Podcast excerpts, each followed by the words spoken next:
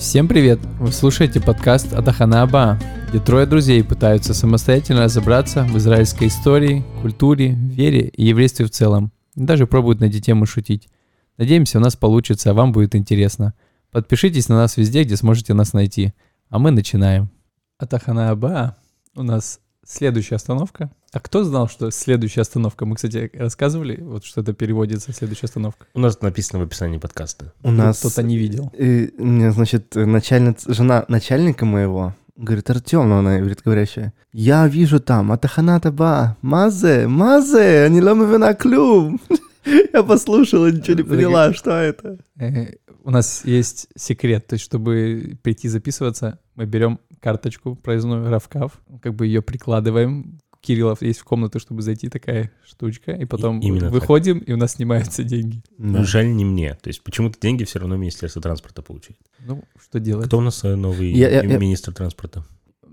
Кто-то ортодоксальный, нет? Я, я, кстати... У нас теперь нет других вариантов.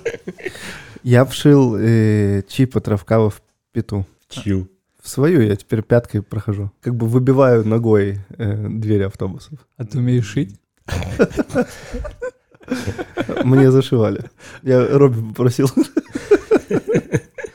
Мне нравится, что, в принципе, человек случайный, который послушает наш подкаст, он сможет в нем узнать всех наших друзей, как зовут, всякие какие-то вот такие приколы про каждого. Это интересно. Мы вроде бы говорим про Израиль, но при этом говорим очень много о чем-то личном. Но они тоже израильтяне. Кто?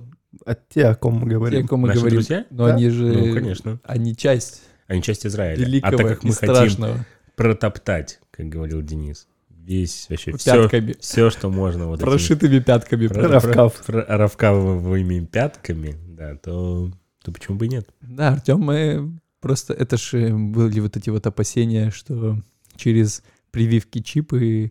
Ну, мы, правда, уже прошли эту тему. Вакцинация, но, да. Ну, вакцинация, вот это вот. Поэтому, Артём, тебя куда, куда тебе кололи, вот непонятно. Самое интересное, что Артёма это не кольнули. Не вот, кольнули. Вот, вот мы а, с тобой, вот мы с тобой есть... вакцинированы, и у нас с тобой нету чипа от Равкава. А Артём... У меня есть такая хорошая история про то, как мой начальник спрашивает, Артём, а ты сделал третью вакцину? Я сказал, нет.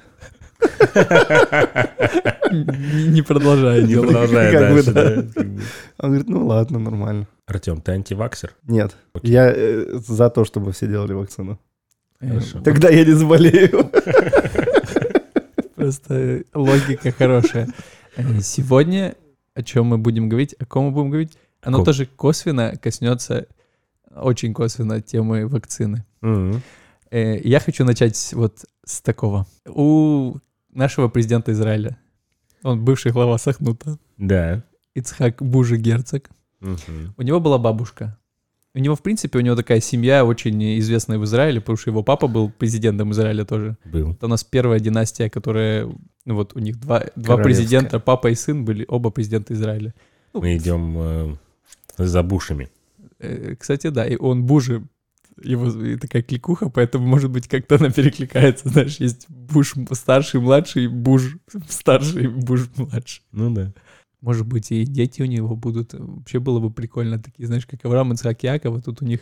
А как звали его отца, я не помню. Но он Ицхак, как бы, то есть, если бы его отца звали Авраам, вообще было бы клево. Он был бы вот отец Авраам. Я, по-моему, Хаим Герцог, нет? Хаим, я наверное, не, да. Не помню точно. Но мне тоже кажется, что... И вот, у Бужи, нового президента Израиля, у него...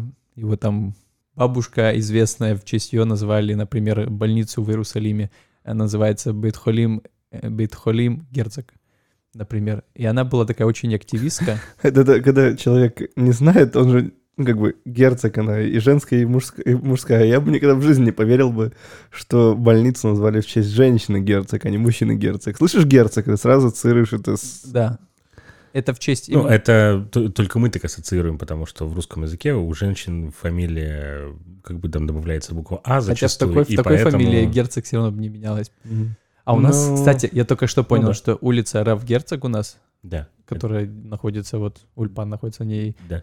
то это, я наверное, в честь его, его дедушки. Его дедушки, да. конечно. А Раф-Герцог она называется полностью. Да, ну, и вот его, его дедушка, он был главным раввином Израиля. Да.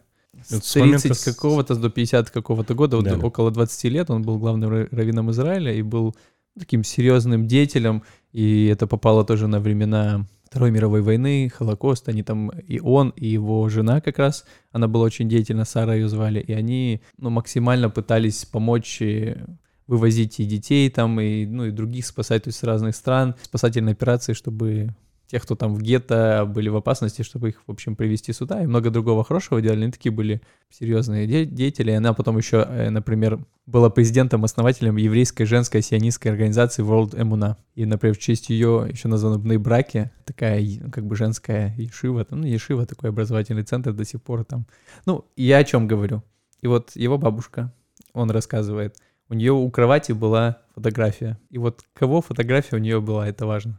Так. Давай думать. Фотография. То есть это была не картина, это был человек, которого уже можно было сфотографировать. Это была черно-белая фотография. Ну, я думаю, это не столь важно. Это, ну, важно. То есть, это был человек, которого уже можно было сфотографировать. Угу. Да, мы, мы должны догадаться. Хороший с тобой. Логик. Мы должны с тобой догадаться. Ну, хотя бы, можете так, как бы... Это еврей. Э... Давай так. Мужчина или женщина? Женщина. Женщина. Еврейка? Еврейка. Женщина-еврейка. Политический деятель? Не совсем. Не Голда Мейер. Может быть, у нее никогда не было зеркала, она никогда не знала, как она выглядит. И сама себя, сама себя. Да, ее сфотографируют, сказали, это какая-то классная, красивая женщина. Она на нее смотрит, думает, какая она прекрасная. Это она. Но мы знаем эту женщину. Нет. Это просто было вас. Может быть, вы знаете, но, может быть, слышали. Хорошо, вот у нее была изображена, у нее такое двойное имя, Пирха Флора Сассун.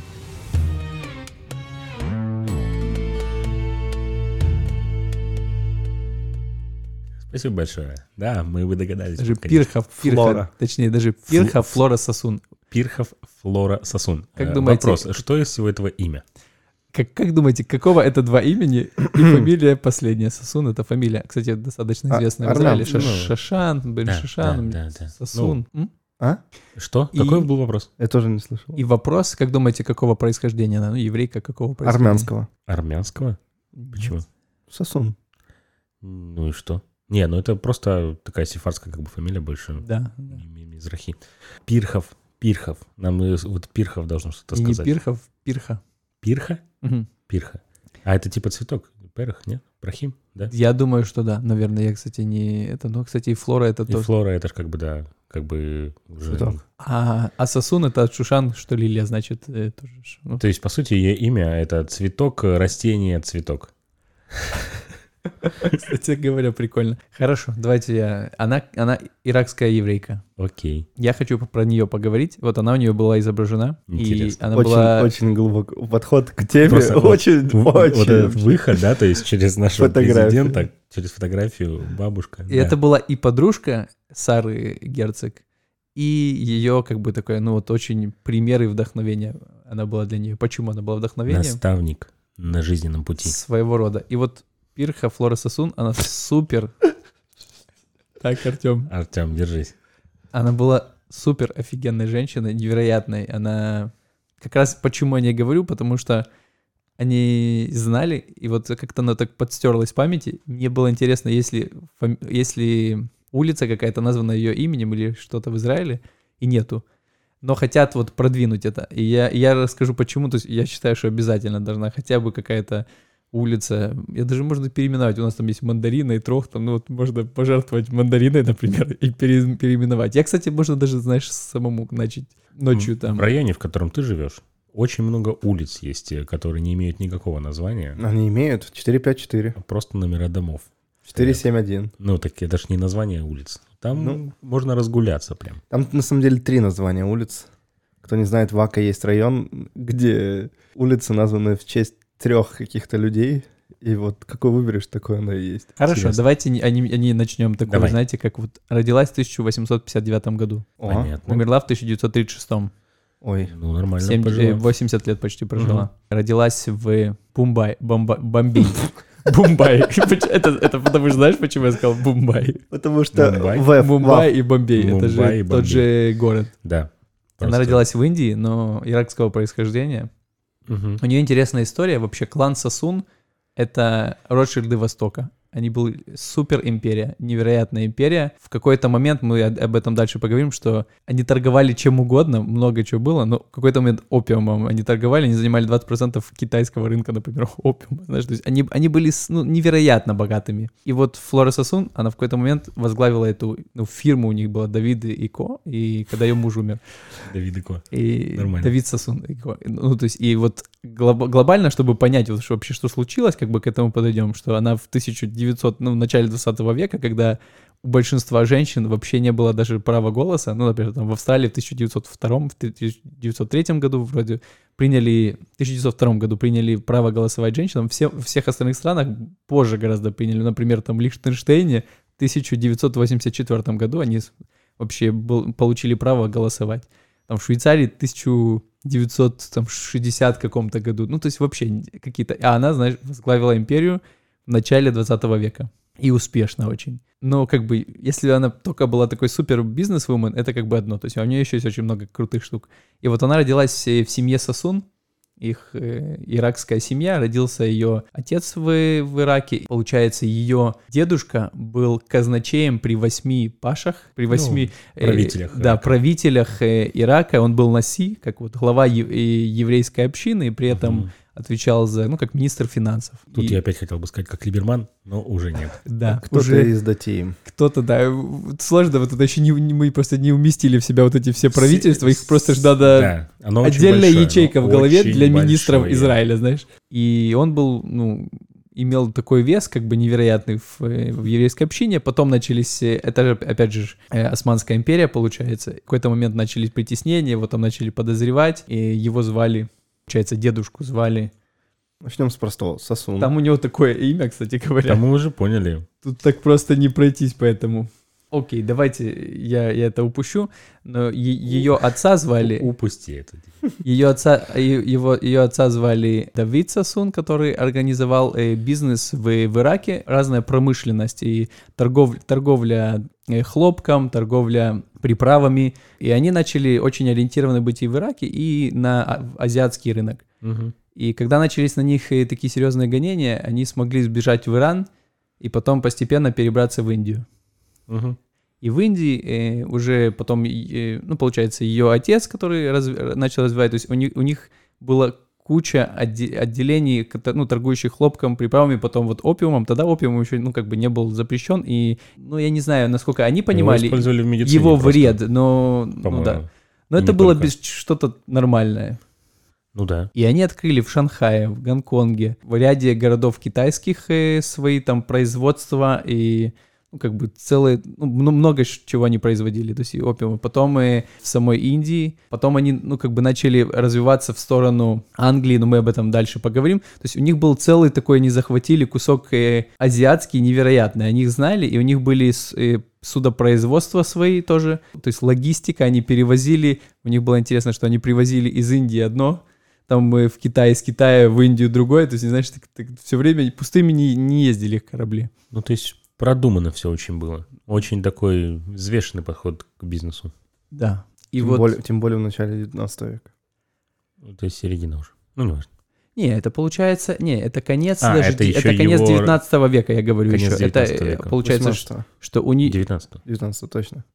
И, и она была... То есть она была Сосун... То есть она была вообще... Габай — это тоже другая известная семья, там и, у нее там были банк, банкиры тоже, там же тоже были эти браки с, внутрисемейные тоже, то есть она была там за какого-то родственника своего, у нее тоже была, она была Сосун, вышла за Сосуна, за Давида Сасуна замуж, но по факту она была тоже Сосун по другой линии. Угу. Ну, то есть так, такая. И она была вот супер образована. Ее обучали специально там на дому, и раввины, обучали Торе, Гемаре, всему, и языкам. И она к семнадцати годам знала, знаете, сколько языков? тринадцать. восемнадцать. Ну, вы молодцы, конечно. Ну, как бы... шесть? Всего семь языков. Давайте скажем. Ну, как-то она знала. Недоработала. Она знала. Я хорошо. К семнадцати годам, знаешь, сколько знал языков? А мы, кстати, в семнадцать, это какое-то особое у нас, число? У нас семнадцать, да, слушай, это... Тут э, нам нужен эксперт по нумерологии, который бы нам бы... Рассказал бы, к чему это все, да. Интересно, что наши дети будут семнадцать лет делать, конечно. Интересно, когда у нас появятся дети вообще. Ну да. Семь языков. Семь языков. Она знала арабский иврит. И арабская иврит, ну это как бы не считается, но у них особый иракско-еврейский есть диалект. Ага. И плюс она знала индийский, она знала латынь, она знала французский, немецкий, английский, по-моему. Ну, английский, да. То есть семь языков, да. Какой-нибудь фарси еще, может быть, нет? Там Персия все же, нет? Вот ну, про фарси, фарси не видел, но, наверное, но вот у них вот свой какой-то вот арабско-еврейский диалект, может быть, кстати, похожий на фарси. Ну, это... Это просто говорим про женщину, про ну, девушку семнадцатилетнюю. Да, семнадцать лет она знает столько языков. И при том, что вообще девушки, ну, не учились в школах особо, нигде, а, особенно в Индии. Она рождается mm-hmm. в Индии. Что у нас в Индии до сих пор, вы представляете, да? Там... Касты, строгое вообще, как, ограничение. Слушай, в Индии есть касты, а у нас подкасты. А? Это, это шикарно, да. Это мне очень понравилось. Да? Я накануне mm. говорил со своим другом одним, который тоже пошутил вот под, подобно. Как его зовут? Мы же всех наших друзей называем по именам. Говорил с Серегой Валитом. А. И он говорит, а что вы там типа... Вот, а чем отличается? Ведь меня спрашивают все время, я не понимаю, чем отличаются подкасты от надкастов. Я говорю, все просто. Подкасты под столом снимаются, надкасты на столе ты сидишь. Да, да. Так и есть. Поэтому... Под столом неудобно, конечно, сидеть, но, слава богу, у тебя большой такой стол, здоровый, вот все видят этот очень удобно. Столище. Очень. Нам там удобно. Очень. Но по факту я как бы ниже уровня стола, как бы, если... Ну, ты сам выбрал. Я просто место. Сижу на сундуке, как бы, и в какой-то момент я что-то оттуда достану, никто как бы не увидит, но, но я реально сижу на, сундук, на сундуке. Принц Денис. Докажите. Да, это правда. Это правда. Угу. Принц Денис. Хорошо. И есть ли женщины, которые, которые мы, мы, вы могли бы их выделить как... какие-то, которые являются для вас вот вдохновением, и которые и умные, и там успешные. Вот какой-то Денис, пример. И, и мы правильные мужья, поэтому в первую очередь наши жены. Отлично. Это, я думал, это ну, замечательно, я согласен. Подкаблутничество прошло, а теперь отвечаем на вопросы. Ну, мы очень жен своих любим, конечно. Очень максимально. Они главный пример, сто процентов. Ну, естественно. Иначе бы они не были бы нашими женами. Ну вот для меня просто очень вот хочется сказать, что вот, ну вот вообще женщины, что особенно, ну вот, что они очень, ну, много упускается их влияние на, ну, на успех мужчин, да, то есть где-то из-за того, что они на такой, вы знаете, как второй, на, на заднем плане они фигурируют. И мне очень, кстати, где-то попалась книжка про, про то, как видны переписки из семьи Ротшильдов, их жен, там, их дочек, которые видно, как влияли тоже на бизнес Ротшильдов, ну, насколько они помогали и, и участвовали. Сейчас у нас есть, конечно, Сара Нетаньяху, которая очень вовлечена Ух. и очень участвует, но она какое-то не очень хорошее влияние, как по мне, создает, а вот они, ну, они были живой частью этого, как бы, тоже клана. Просто если человек, мужчина успешный, почему он успешный? Потому что у него есть, как бы, желание, возможность развиваться в этом, а значит, что в семье все хорошо. Если в семье все хорошо, то его жена приложила большие усилия, и он, возможно, в том числе, но, тем не менее, от жены много что зависит. И поэтому все, которых мы услышим, знаменитые имена мужчин, и у них есть семья, они знаменитые, благодаря их женам в том числе. Просто о них никто не знает.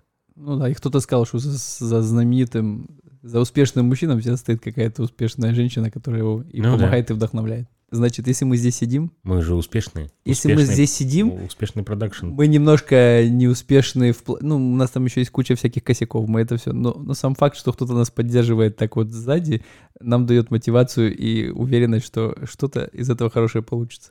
Но да. они нас поддерживают. Очень сильно мотивируют. Спасибо им. Мы будем вспоминать каких-то еще женщин?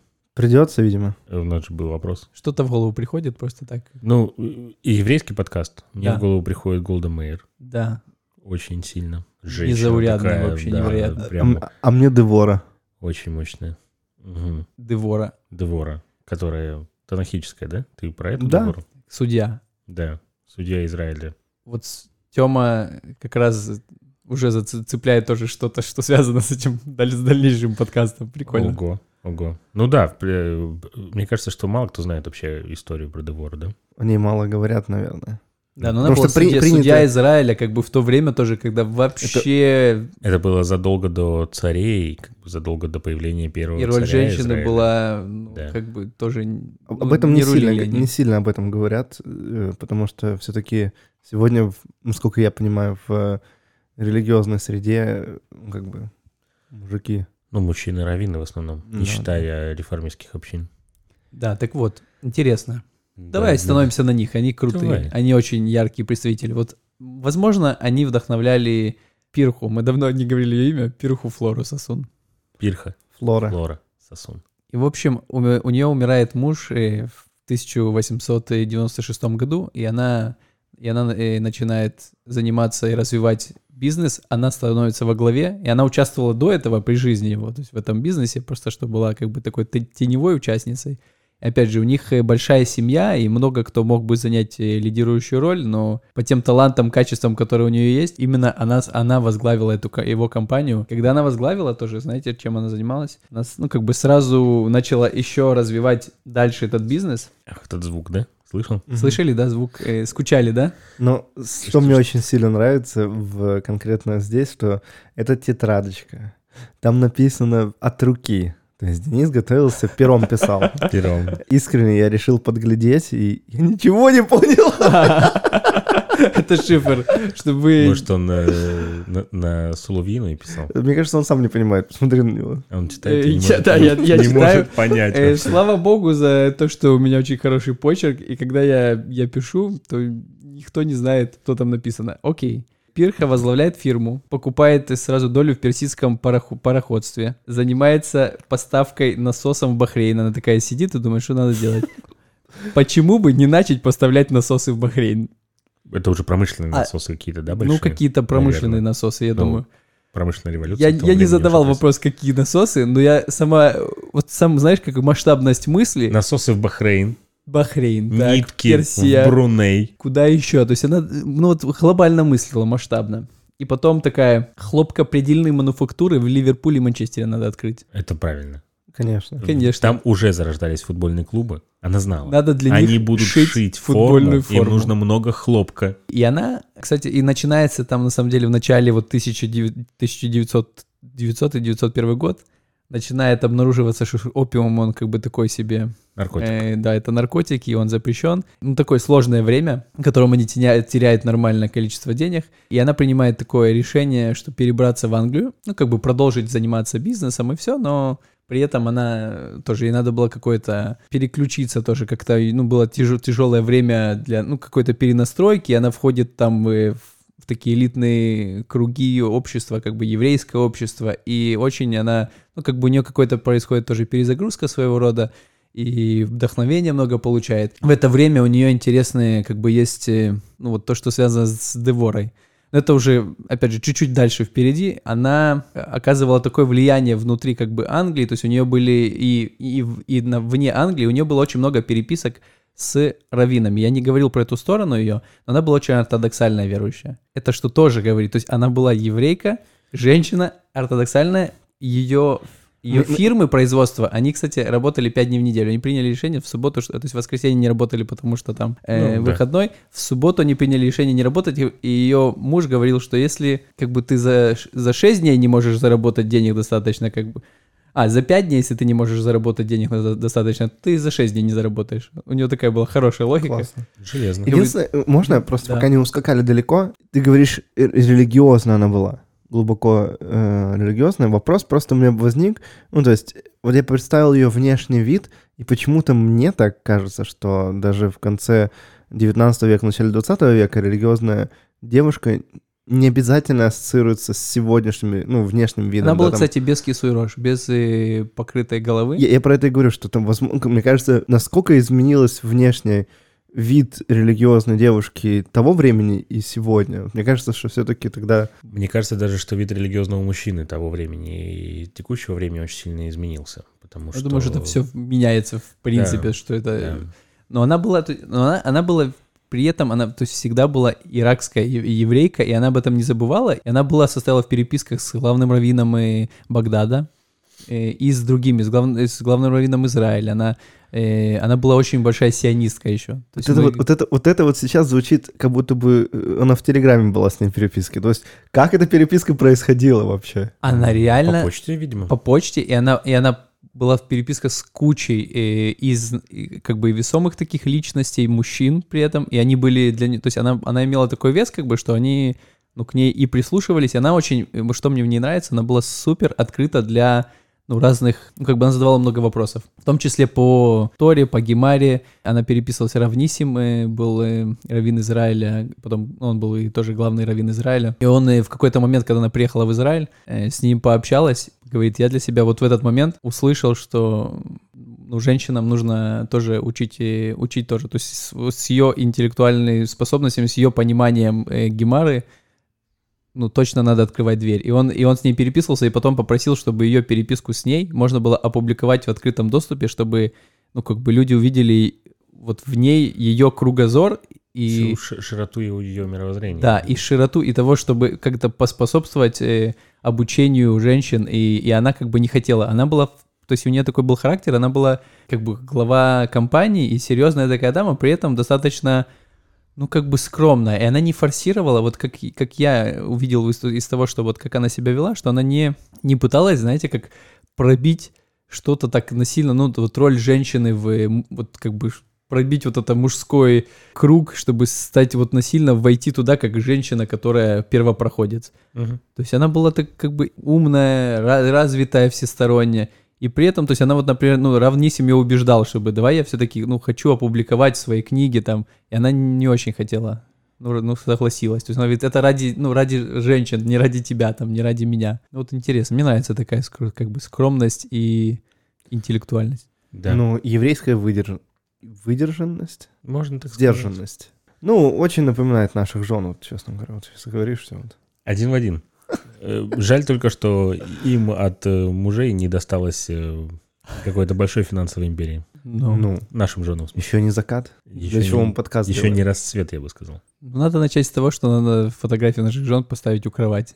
И ты такой поворачиваешься направо, жена, налево, жена. Тут, и тут важно сказать, что жена главного раввина Израиля должна сейчас поставить фотографии наших жен у себя возле кровати. Кстати, да, это вот цепочка замкнется. А кто сейчас главный раввин Израиля? А сейчас же есть какое-то разделение. Главный Лау. Какой-то религиозный. Э, ну, главный раввин Лау и ашкеназский Давид Лау, или как-то его, не помню. Я не знаю. Второй, как-то его зовут, Ицхак. Ну, какой-то там... По, ну, вот потом надо, Акавадиесефа, по-моему. Надо им по почте, их женам по почте отправить фотографии наших жен. Ну да. Э, окей, по поводу... А, так вот, и она была переписывалась, и, и вот Ицхака Герцога, дедушка, угу. с ней переписывался много. То есть она ему задавала много вопросов, и она еще делала такую штуку крутую. Она писала разным раввинам известным один и тот же вопрос. Какой? Не, один и тот же вопрос, ну, как бы, в основном связаны с какими-то, с Гемарой, с какими-то, как правильно, как неправильно, как там чистое, нечистое, и, и писала разным, они ей отвечали, и она потом делала для себя какое-то вот умозаключение, как бы так приламливала этот, этот, этот, и, ну, какое-то свое решение принимала, как ей, вот, как она считает правильным, вот, вот это, знаешь, там, галахическое, правильно, исполнение галахи. То есть она была такая открытая, у нее был ум, но при этом она, знаешь, ну, свое у нее было очень клевое, ну, как бы, знаешь, открытость ума для разных версий и угу. преломление через себя. А, а есть толкование Флоры Сассун, вот э, каких-то книжка такая? Комментарии к Торе? Э, нету, но есть много ее переписок. И, э, и она, вот что было, ну, как, знаете, какая-то вершина вообще вот ее деятельности, ее признания, это когда ее пригласили в тысяча девятьсот двадцать четвёртом году в, э, в, в Лондоне, был сбор, семидесятый сбор, раввинов, там какой-то такой ежегодный, где ее пригласили выступить как открытие то, это заседание с, с ее, э, ну, как бы толкованием Торы, Талмуда, и это было беспрецедентно вообще. Никогда там не выступала женщина до сих пор. Это так, мне кажется, невозможно это, это представить. Си- сейчас, сейчас, через сто да. с чем-то лет, это, это пока нереально. Ну, это, это звучит как какая-то фантастическая вещь. Да, абсолютно. И есть четко, то есть есть ее вот это слово, которое она говорила, оно очень известно в интернете, я могу даже скинуть.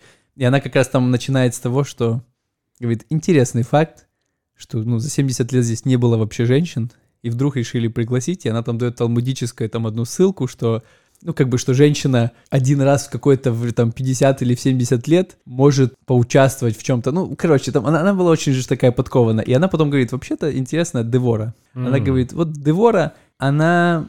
была судьей в то время, и она так говорила, что нету того, кто возьмется вот за судью, и поэтому я вынуждена вот это сделать. И, и Девора, она тоже выступает такой, как, ну, то есть она тоже себя не, не насильно поставила себя судьей, а она как взяла вот ту ответственность, которую никто не хотел взять в ее время. Ну да. И она вот тоже вот свою такую занимает нишу, ну, как бы, как, как, вот из ее вот слов, как бы, можно по-разному их понять, но видно вот это, что она тоже не пытается, ну, сказать, что вот давайте теперь, ну, все, вот женщин ведем, ну, как бы, что она, она как дорожит тем, что ее пустили туда, но при этом э, она признавала роль мужчин, в общем, ну, вот. Она ты... не пытается сломать, да, сломать вот, с- прям систему, систему, сломать принятые... поток вещей каких-то, то есть она просто берет... Очень-очень-очень мудро, ну, на самом деле, то есть... И мне кажется, это лучший подход, то есть мне кажется, да, что ну, да. не попытка, ну, не, не вот так вот агрессивно влиять на, на муж, мужское, как бы, лобби, да, она более сильное влияние создает, ну, на, на мужчину, и она пробивает вот эту, как бы, дорогу для женщин, что? Чем, когда ты начинаешь просто все, знаете, так агрессивно... Когда давайте, ты агрессивно нам, думаешь... Нам ты... ничего не дают, давайте там делать... Когда агрессивно что-то ведут, то хочется в первую очередь не допустить человека до трибуны. Ну а да. Когда он... Ну да, там мудрая женщина. Очень. Да, и у нее еще есть... Ну, то есть этот клан, у них потом... Опять же, у нее есть много братьев, сестры, дети ее, которые, ну, тоже были очень такие в разных сферах успешные. То есть у них, у них были там и банковские, там, то есть банки, инвестиционные фонды в разных странах. Ее, например, дочь, она, она вышла замуж за еврея, христианина. Это тоже там печаль в семье была, но и она была, возглавляла газету ее личную, в которой она решила, она как бы была такая одна, одним из основных, кто дело, э, дело Бальфура было. Угу. И она вот это дело Бальфура, Бальфура там... Э, как вскрыла вот эти улики, которые были там, вот эти неправильные показания. Она, в общем, очень такую навела шороху в этом деле и показала, что это... Дело Дрейфуса, может быть? Может, дело Дрейфуса? Не-не-не. Бальфур — это же другая тема. Слушай, я, может, я... Ладно, может быть, что-то тут напутал. Забудем. Окей. Но суть, что она тоже... То есть у нее и дети были такие влиятельные, и все. И интересно еще... Помнишь про вакцину? Я говорил, то есть она в Индии еще, еще, то есть я так про Индию не очень много говорил, они там очень много построили больниц, всяких, и очень помогала, была филантропом невероятным. Ей много писали писем с помощью, чтобы ей там свадьбу, например, она всегда на свадьбу давала денег, и помощь на какие-то там здоровье, еще что-то. Вот она очень много помогала, и она до сих пор, есть там центры вот медицинские, которые до сих пор в Индии действуют, у них там есть его, ее отца, получается, памятник там тоже при какой-то больнице. И она была тем, как была холера, вспышка холеры. Uh-huh. И, и, опять же, это касалось кучи ее служащих. У них только в Бомбее в какой-то момент было шестьдесят с чем-то производственных предприятий. И, и она пыталась понять, как можно решить. В неделю две тысячи человек умирало. Wow. То есть невероятная вспышка холеры. И, и она пригласила какого-то одесского вирусолога, который разработал вакцину, и она ну, втор, вторая после него укололась. Вакциной, это, это к вакцине просто, что она была такой, как бы она и вложилась как бы в эту вакцину, то есть поверила, там, дала денег, и потом она сказала, слушайте, это все нормально, типа вот, колюсь, и все, и все нормально. И поспособствовала тоже, чтобы, ну, как-то часть своих работников уберечь, и не только. Мне Спасибо кажется... одесским вирусологам. Вот. Мне кажется, в то время бли- мир был ближе друг к другу, чем сейчас, несмотря на то, что не так сильно были развиты всякие там... Так все эти истории, вот про которые мы чит- читаем и рассказываем каких-то героев именно, да, то, что там про того же Хайма Хисина, которого мы рассказывали, про твоего этого Эли Авива, да, который тоже там полмира объездил, ничего не имея практически. То есть вот, вот правда, вот то, о чем говорит Артём, вот почему-то кажется, что вроде бы сейчас э, там сесть на самолет куда угодно можно полететь, но виза, загранпаспорт, деньги, еще куча всего. Я вот все пытаюсь понять. Для mm. меня это вопрос, мне кажется, что надо это исследовать вообще. Как раньше люди путешествовали? Нужны ли были им визы? Или можно было просто сесть и куда-то поехать? Как она в Индии, находясь, знала, что в Одессе есть вирусолог? Это не было интернета. Как она это знала? Ну... Хавкин, как ты, по-моему, врач Хавкин. Он потом, по-моему, он потом в Израиле жил. Знакомая фамилия, честно говоря. Надо посмотреть. Я, я думаю, это может какая-то тоже цепочка известных нам людей. Я где-то, по-моему, читал про, про этого человека. Какую-то очень знакомую фамилию. Да, да. Это вот, знаешь, знаешь, откуда она это знала? Люди очень много читали. Она вот, очень много вот читала. Вот люди раньше очень много читали. Они очень много читали всяких газет, журналов. Причем это же была, ну, там, какая-то профессиональная литература.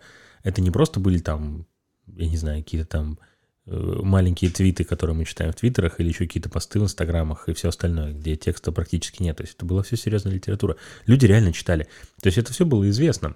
в том смысле, что это все распространялось по всему миру. Особенно евре... а еврейский как бы мир, он тоже узкий да, в своем... Он, э... он... Узкий, он почему-то узок. Тема, часто мы о, нем, о ней говорим, но это еще более узкая. Вот тот факт, что, что в целом человечество стало гораздо меньше читать, это, конечно, печалит.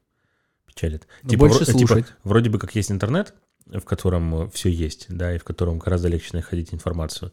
Но при этом, да, вот почему-то кажется, что глубинность наших знаний, она гораздо хуже, чем, чем раньше. Почему-то от кого-то я Нет, слышал, от кого-то я слышал, что люди не стали меньше читать. Вот я с кем-то да. недавно общался, типа вот есть исследования, что люди не меньше я читают, читал, а есть такое впечатление, и что сейчас люди, может, даже больше читают, просто что это как-то вот есть некая ну, э, парадигма. И, и, и изменился носитель, с которого мы читаем, возможно. Наверное. И, и еще просто э, что читают, то есть действительно читают очень много, но просто вопрос что. А еще, наверное, больше людей умеют читать. Это сто процентов. То есть, если сто лет назад, сто процентов. Наверное, у многих... Просто мы, мы знаем тех людей, о которых мы говорим, мы знаем, что о них, потому ну, что они были образованными. То, что общая грамотность выросла. То есть, наверное, с этим связано, что из, из, сейчас все почти... Ну, опять же, все... Нет. Это вот, я вот, грубо вот сказал, это, да. Вот, это вот нет. Ну, я помню... гораздо больше, чем сто лет назад, получается. Да, ну да. Но вообще, на самом деле, огромное количество людей на планете Земля до сих пор, к сожалению, ну, неграмотны. Да. И это, это грустно. Есть, ну, Африка — гигантский континент, на котором сейчас одна из самых взрывных рождаемостей. Там все очень печально с, с состоянием грамотности, способностями читать и все остальное. Так мы затронули какую-то печальную тему, случайно переходя. Может быть, кто-то вдохновится Пирхой. Такие разговоры. Пирхой Флорой Сассун. И сможет как-то повлиять на Африку. Прямо на всю Африку? Ну, и на решение этого вопроса. Мы в том числе мы пытаемся влиять, кстати говоря. Слушать это же тоже нормально. Да, да. Нет, главное, что... Главное, вот подобные истории действительно брать себе в чем-то в пример, смотреть на них как-то через призму своей жизни, может быть. Да, спасибо, спасибо, Денис. А еще она была, кстати, красивая, я хочу фотку ее скину в Телеграм наш. А у нас есть Телеграм-канал ХаТахана Абаа. У нас есть, что еще, странички на любых подкаст-сервисах. Spotify подкаст. Google подкаст, CastBox. Apple подкаст. Apple подкаст. Еще раз скажи. Apple подкаст. Спасибо. Э, да, и очень-очень много разных других площадок. Подписывайтесь на нас везде. Спасибо всем. Спасибо. Это был подкаст ХаТахана Абаа. И следующая остановка, узнаем какая.